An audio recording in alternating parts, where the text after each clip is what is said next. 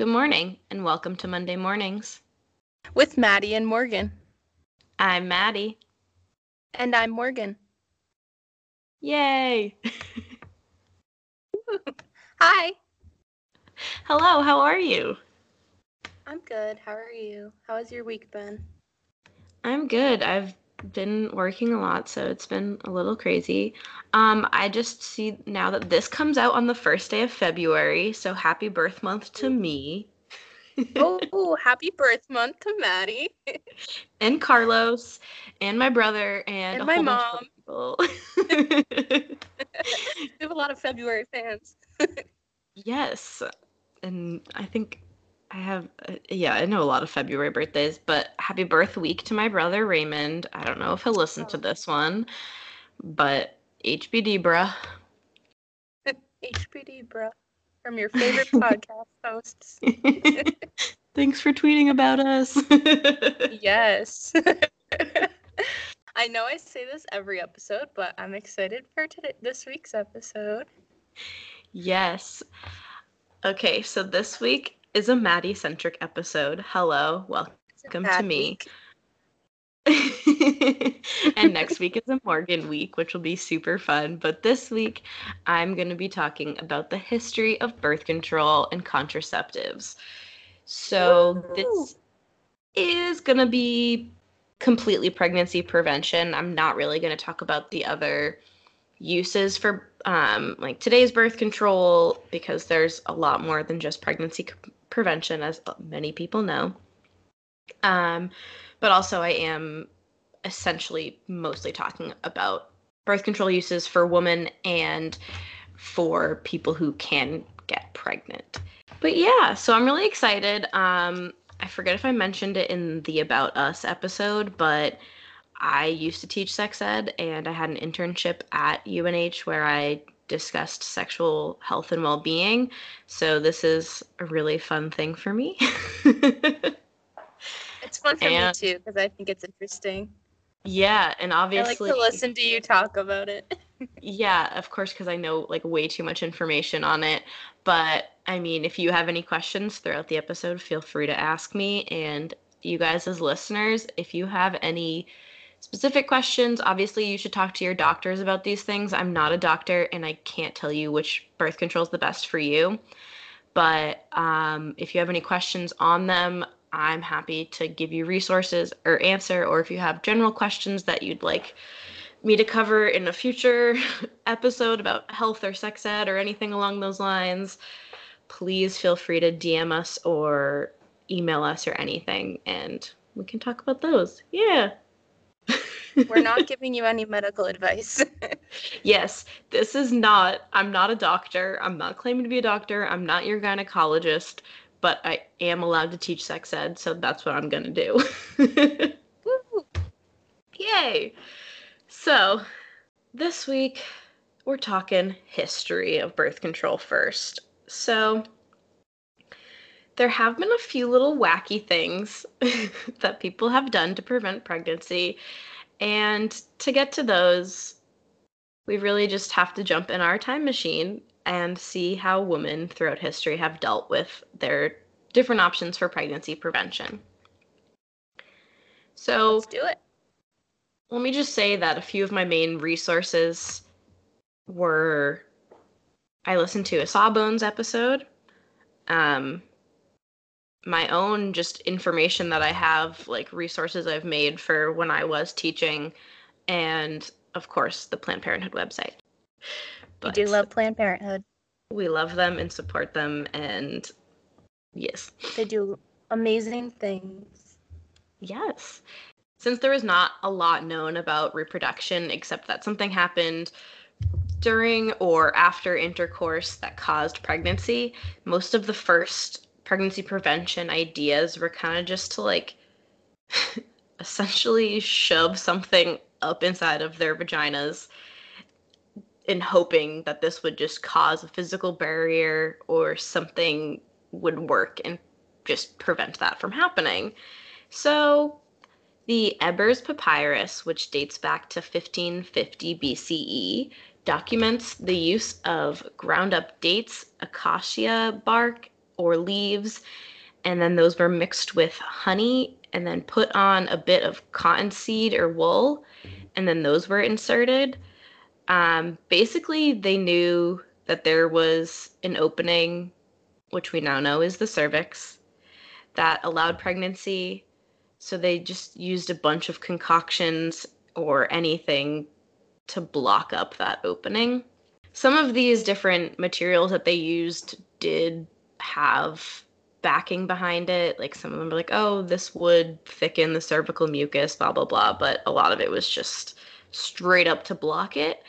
Uh, one of the more disgusting things that had been used was crocodile or elephant dung. Ew. Yeah, so that's absolutely foul. So much bacteria. yeah. Oh. like you wipe front to back for a reason. So I like I don't I guess just essentially as like just blocking and I guess like causing an infection would just completely prevent pregnancy, I guess, because you it would make it in, inhibit inhabitable. So I guess there's one way to do that. It makes you infertile. Yeah. so not great, don't do that. So lemon juice was also used as a form of spermicide. Um, and the rind rind was actually also used as like really old school form of a diaphragm or cervical cap. And casanova who i didn't know was actually a real person um, he noted in some of his memoirs using half of a lemon as a cervical cap paired with a male um, with a condom made out of either a goat bladder or linen and I'm just going to say this here. Please Ew. don't use any of these methods. and also, like, I linen condom does not work. I will cover condoms in a different episode. No, so there's so many holes in that. Yeah, linen isn't like it's a perforated material. Like you can't. It's not going to work that way. So, no. yeah. it's hard to determine exactly when condoms first became actually popular because they were usually made of biodegradable materials. Um, but it's thought that they weren't really thought to be used in pregnancy prevention. Well, they were, but they were mostly used for STI prevention and like venereal diseases. Super fun. But there isn't a ton of knowledge about it um, and I'm probably going to end up doing a separate episode on condoms altogether. So we're going to move on from that. we'll get there. Yeah, we'll get there eventually. So, physical barriers aside, because barrier methods work well, but people started to wonder if there was any medicines that they could take to prevent or even terminate pregnancies. So, in ancient Greece, Rome, and Egypt, there was a plant called silphium, and this plant became the MVP of pregnancy prevention back in the day. And this plant actually plants. Yeah, this plant is really awesome and I am going to talk about a few more plants and herbs, but this plant was used so frequently, humans made it go extinct. Oh my god. Typical. Yeah. Typical humans.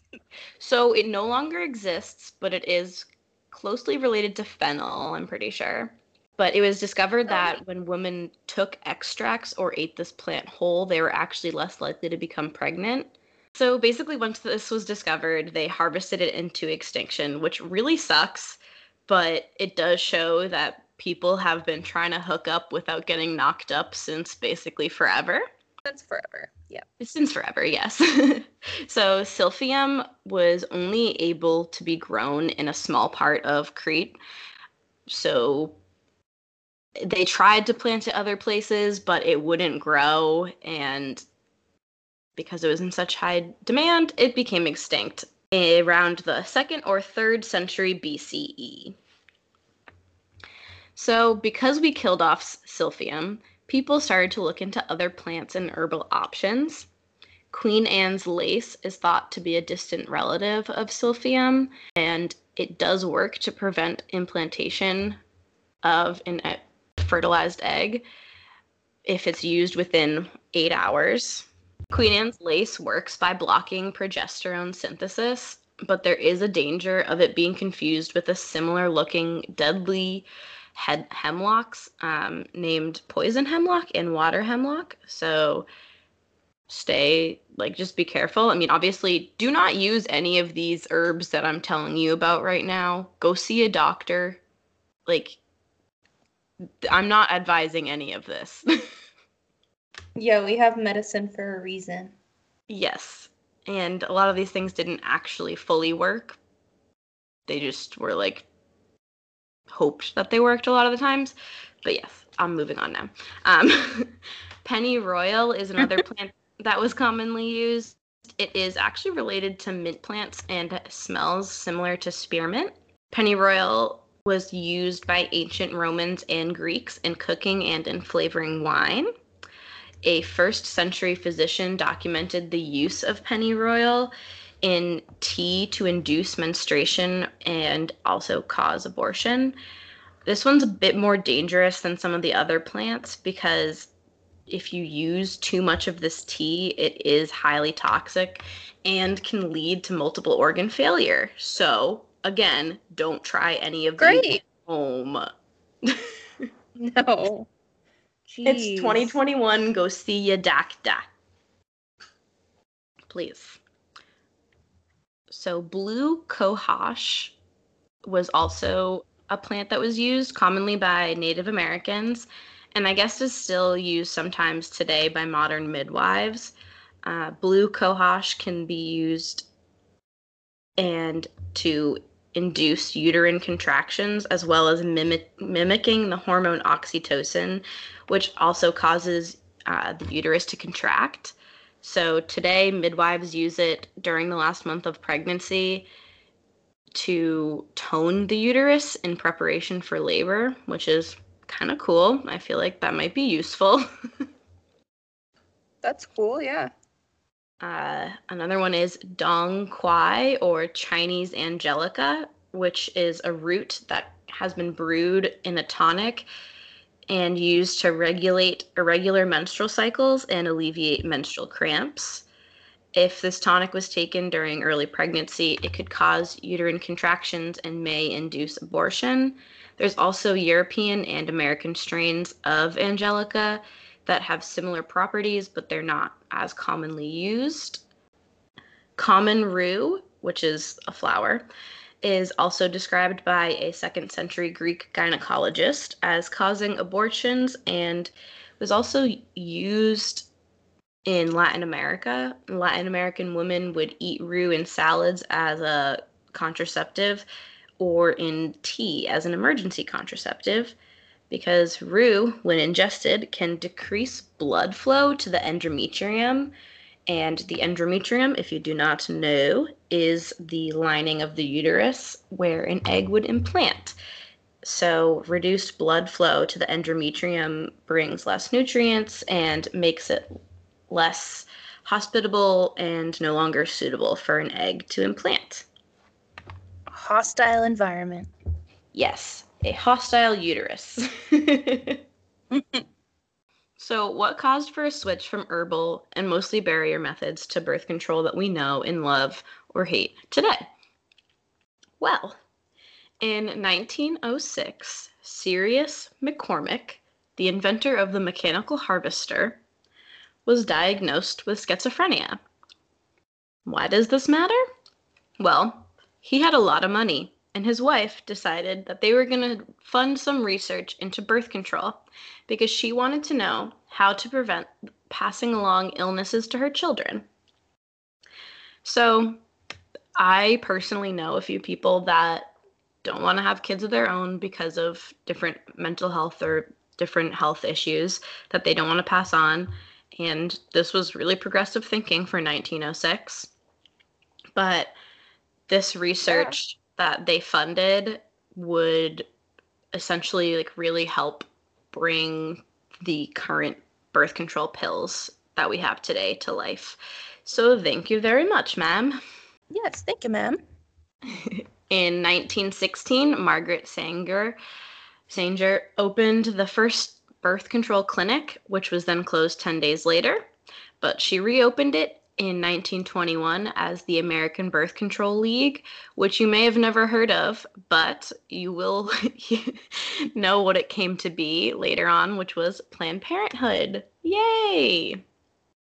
Woo! Also, around the same time, Marie Stopes opened the UK's first, first birth control, control clinic as well.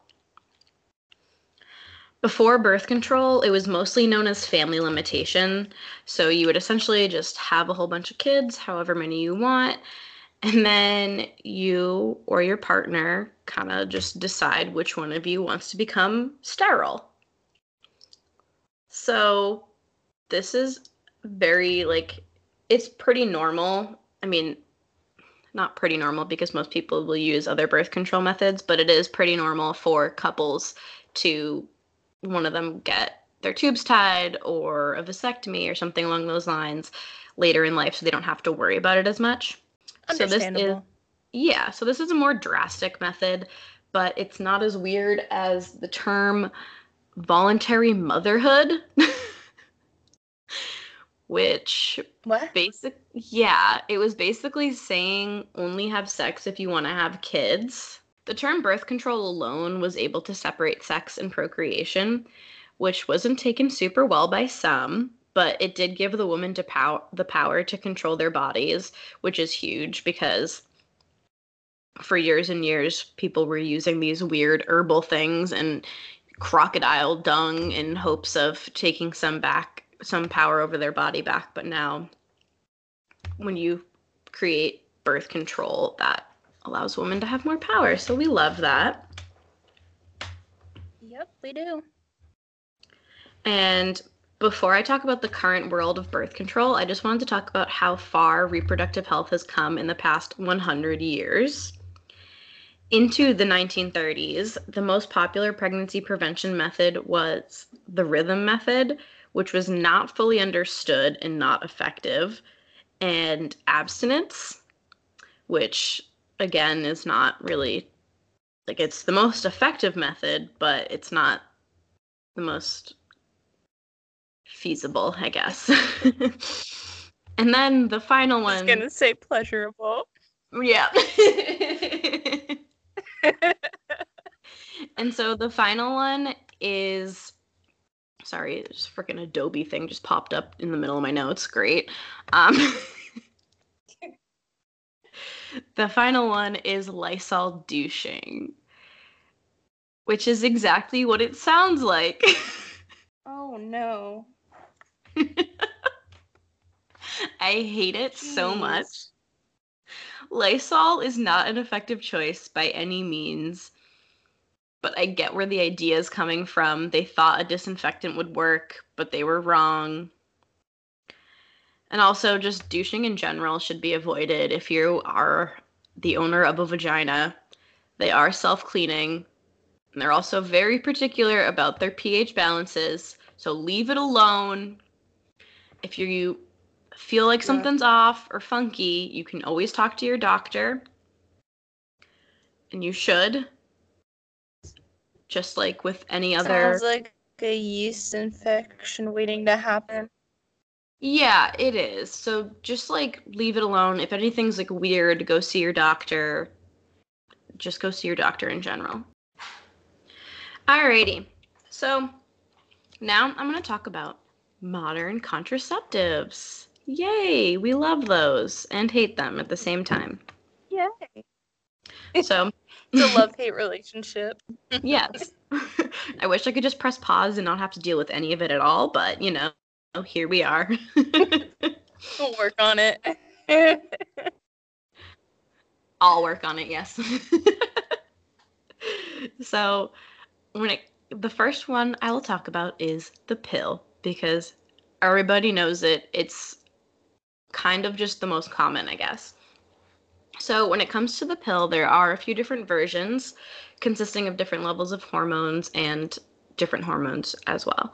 So, the pill contains progestin and often estrogen, which prevents ovulation, and thickens the cervical mucus, which prevents sperm from meeting the egg or ovum. So, this is the same or very similar with all of the methods I'm going to talk about. You're going to hear me say progestin, estrogen, ovulation, and cervical mucus a lot. And you're welcome. Get ready. you're welcome. You're welcome. So, the pill is about 91% effective with typical use, which accounts for human error. So, with perfect effective with perfect use, it is 99.7% effective. So if you're taking it every day, the same time, or within an hour or two of the normal time, you are essentially taking it with perfect use. So you're really close. This is why there's such a difference between 91 and 99.7% effective, is just like making sure you take it every day and around the same time.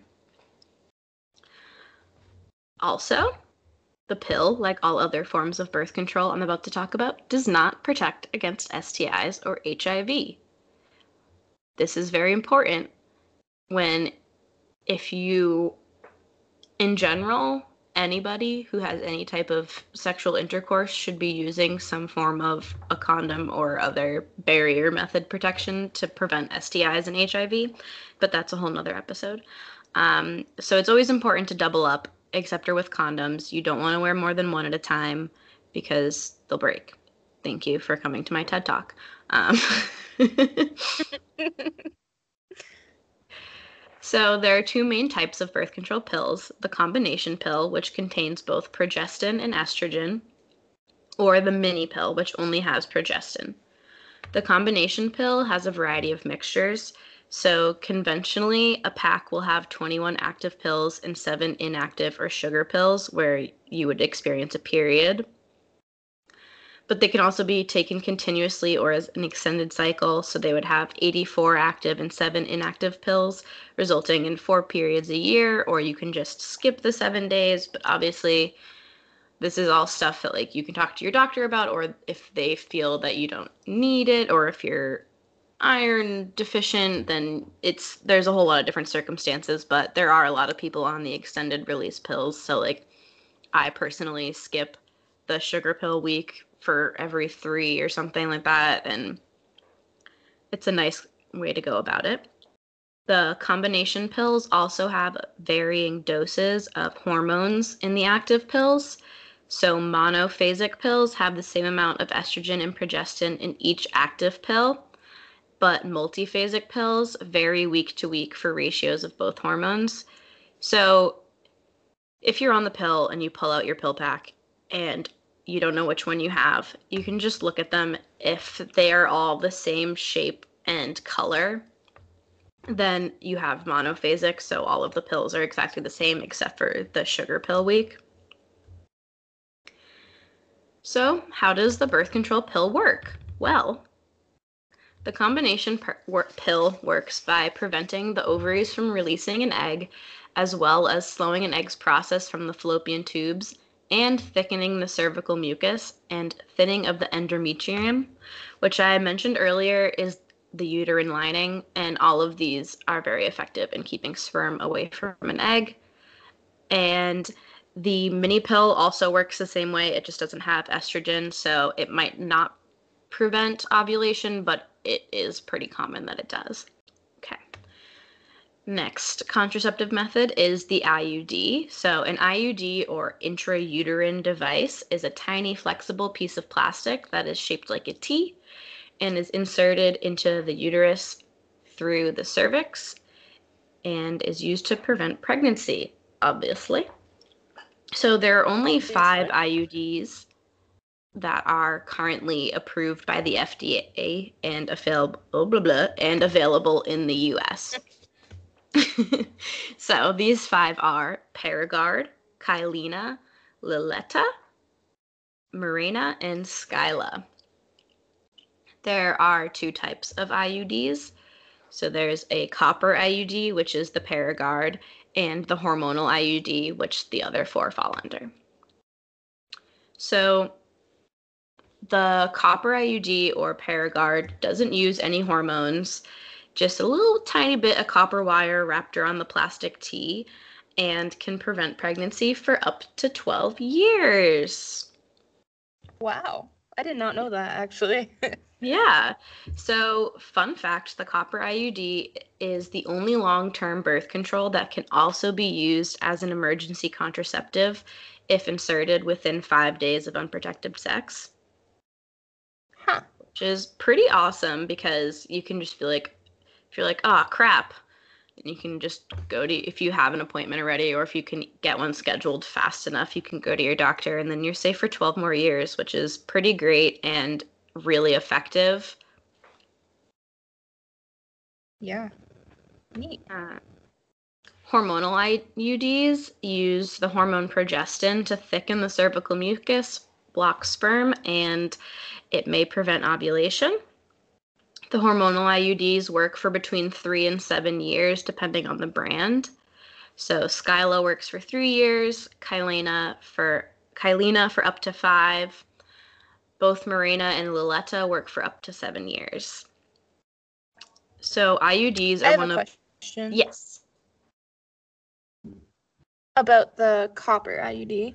yes So is it a interaction between the copper and the like what something in the uterus or cervix? yeah. So Uh, how does that work? they're not fully sure. Like literally, the Planned Parenthood website, excuse me, says sperm don't like copper. Oh, okay. so there's that, and then also just it irritates the uterus enough that it's inhabitable for any like. There's no way fertilization could occur just because it isn't a good environment for it. I'm just picturing like a force field around the copper part. Yeah, and sperm like, oh no, I hate it here. Oh no! Swim Why? so, IUDs are one of the most effective forms of pregnancy prevention with absolutely no way for you to personally mess it up. They are between 99.2 and 99.8% effective, which is really awesome, especially if you choose the copper IUD and then you're 99 point something percent effective for the next 12 years. That's pretty chill. Yeah, I might have to switch. yeah. Thought about it a little bit.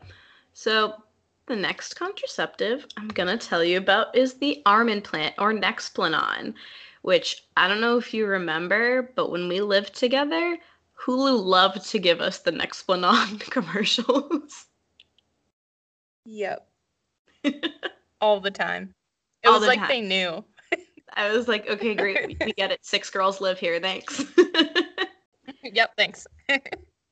So the implant is a rod about the size of a matchstick that can is inserted into the upper arm and it releases hormones to prevent pregnancy for up to 5 years.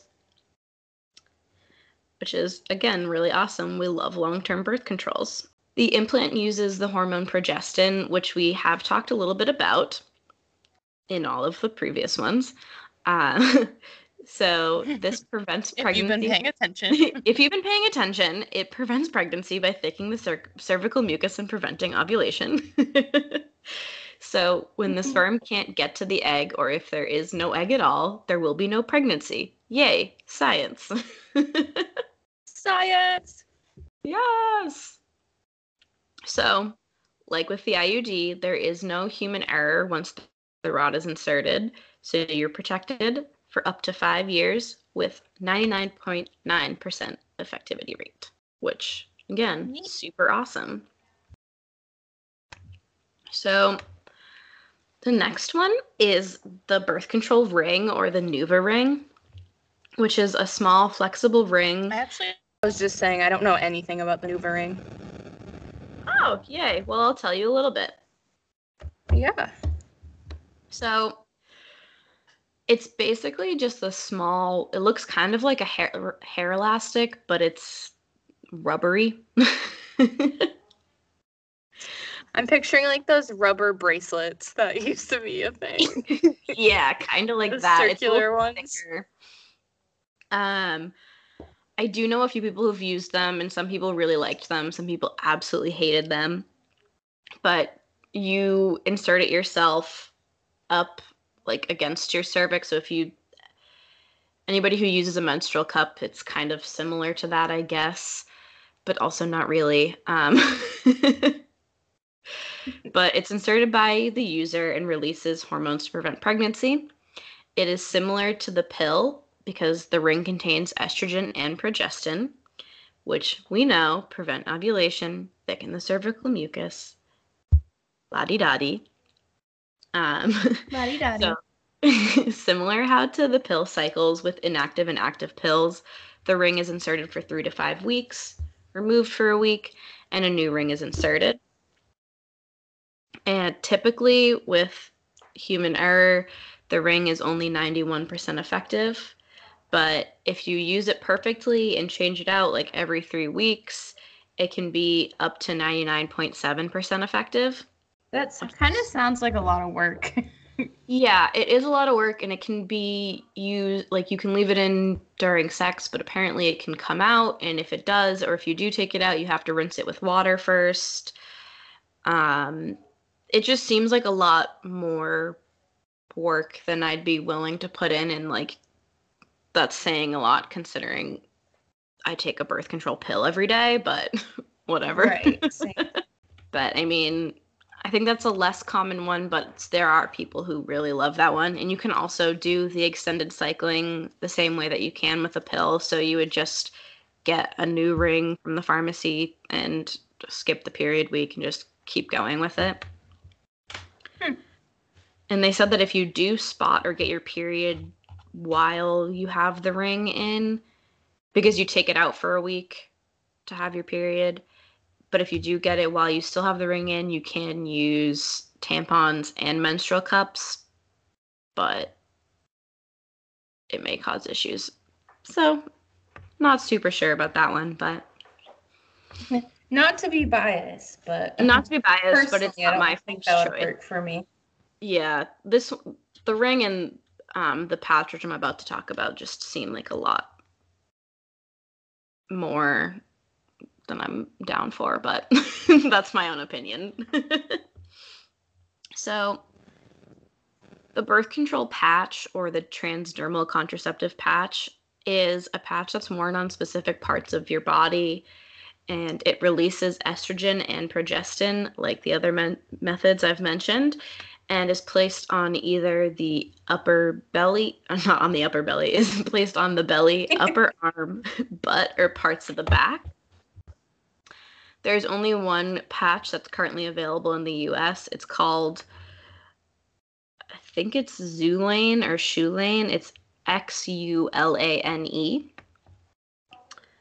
So, Hmm. not positive. Actually, But- don't think I've ever heard of that. Yeah, the patch is really not that common just because people don't want it to be seen. But like I said, you can put it on your butt in places that aren't seen. So the Mhm. patch is stuck on and lasts for seven days and then is replaced each week. Packs of patches come with three different patches in them. Well, they're not different, but three separate ones. Um, and you can skip the skip your period. It's easy, just like with the pill or NuvaRing.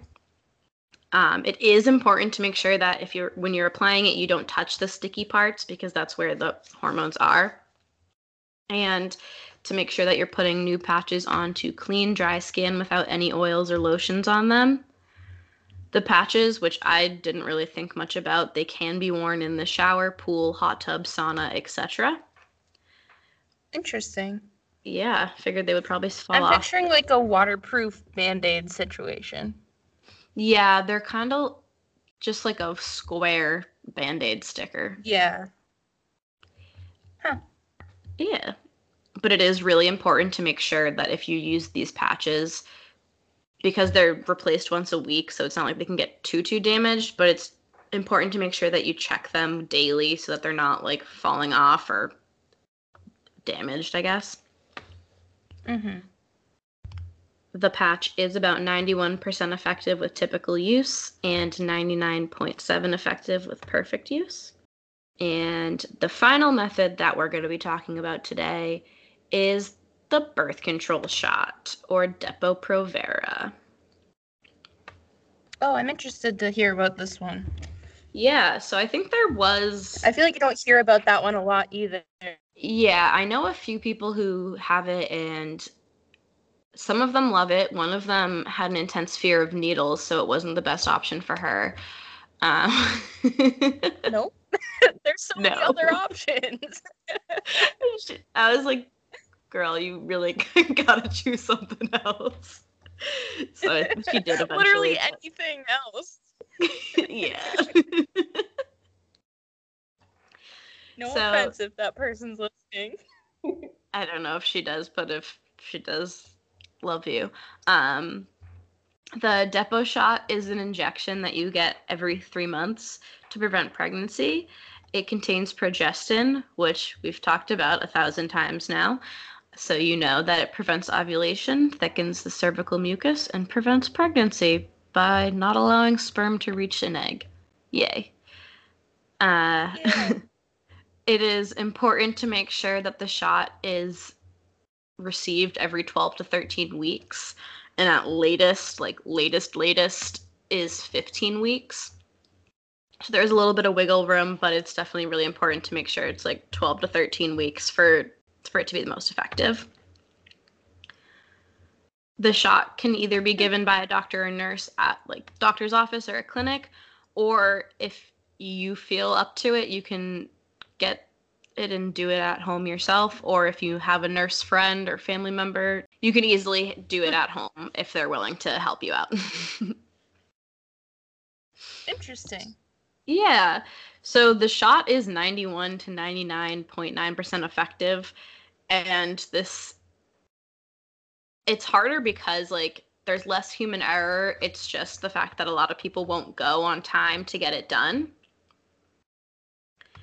So very important to make sure that if you get the Depo-Provera shot that you are going to actually get it every 12 to 13 weeks. Otherwise it's not going to be as effective. But it is also a really great option for a lot of people especially those who can't use um, prevention methods that have estrogen in them so we've talked about a few that don't have estrogen but there are some people who can't handle estrogen or because of other issues can't have it or some people can't do hormones at all so they have to do the copper IUD but yeah Mhm. That's so good that there's an option for people that can't have hormones at all. Yeah it's really nice that it's not just like oh well i guess you have to use like just condoms and hope for the best or like get your tubes tied Right.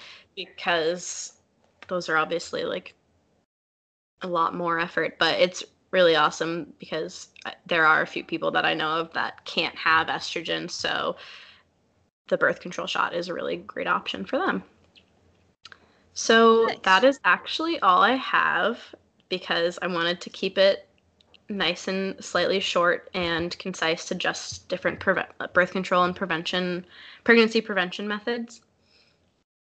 But obviously i will be coming back to sex ed at some point. and if anybody has any questions or if you have any have any other questions that you want me to answer please hit us up.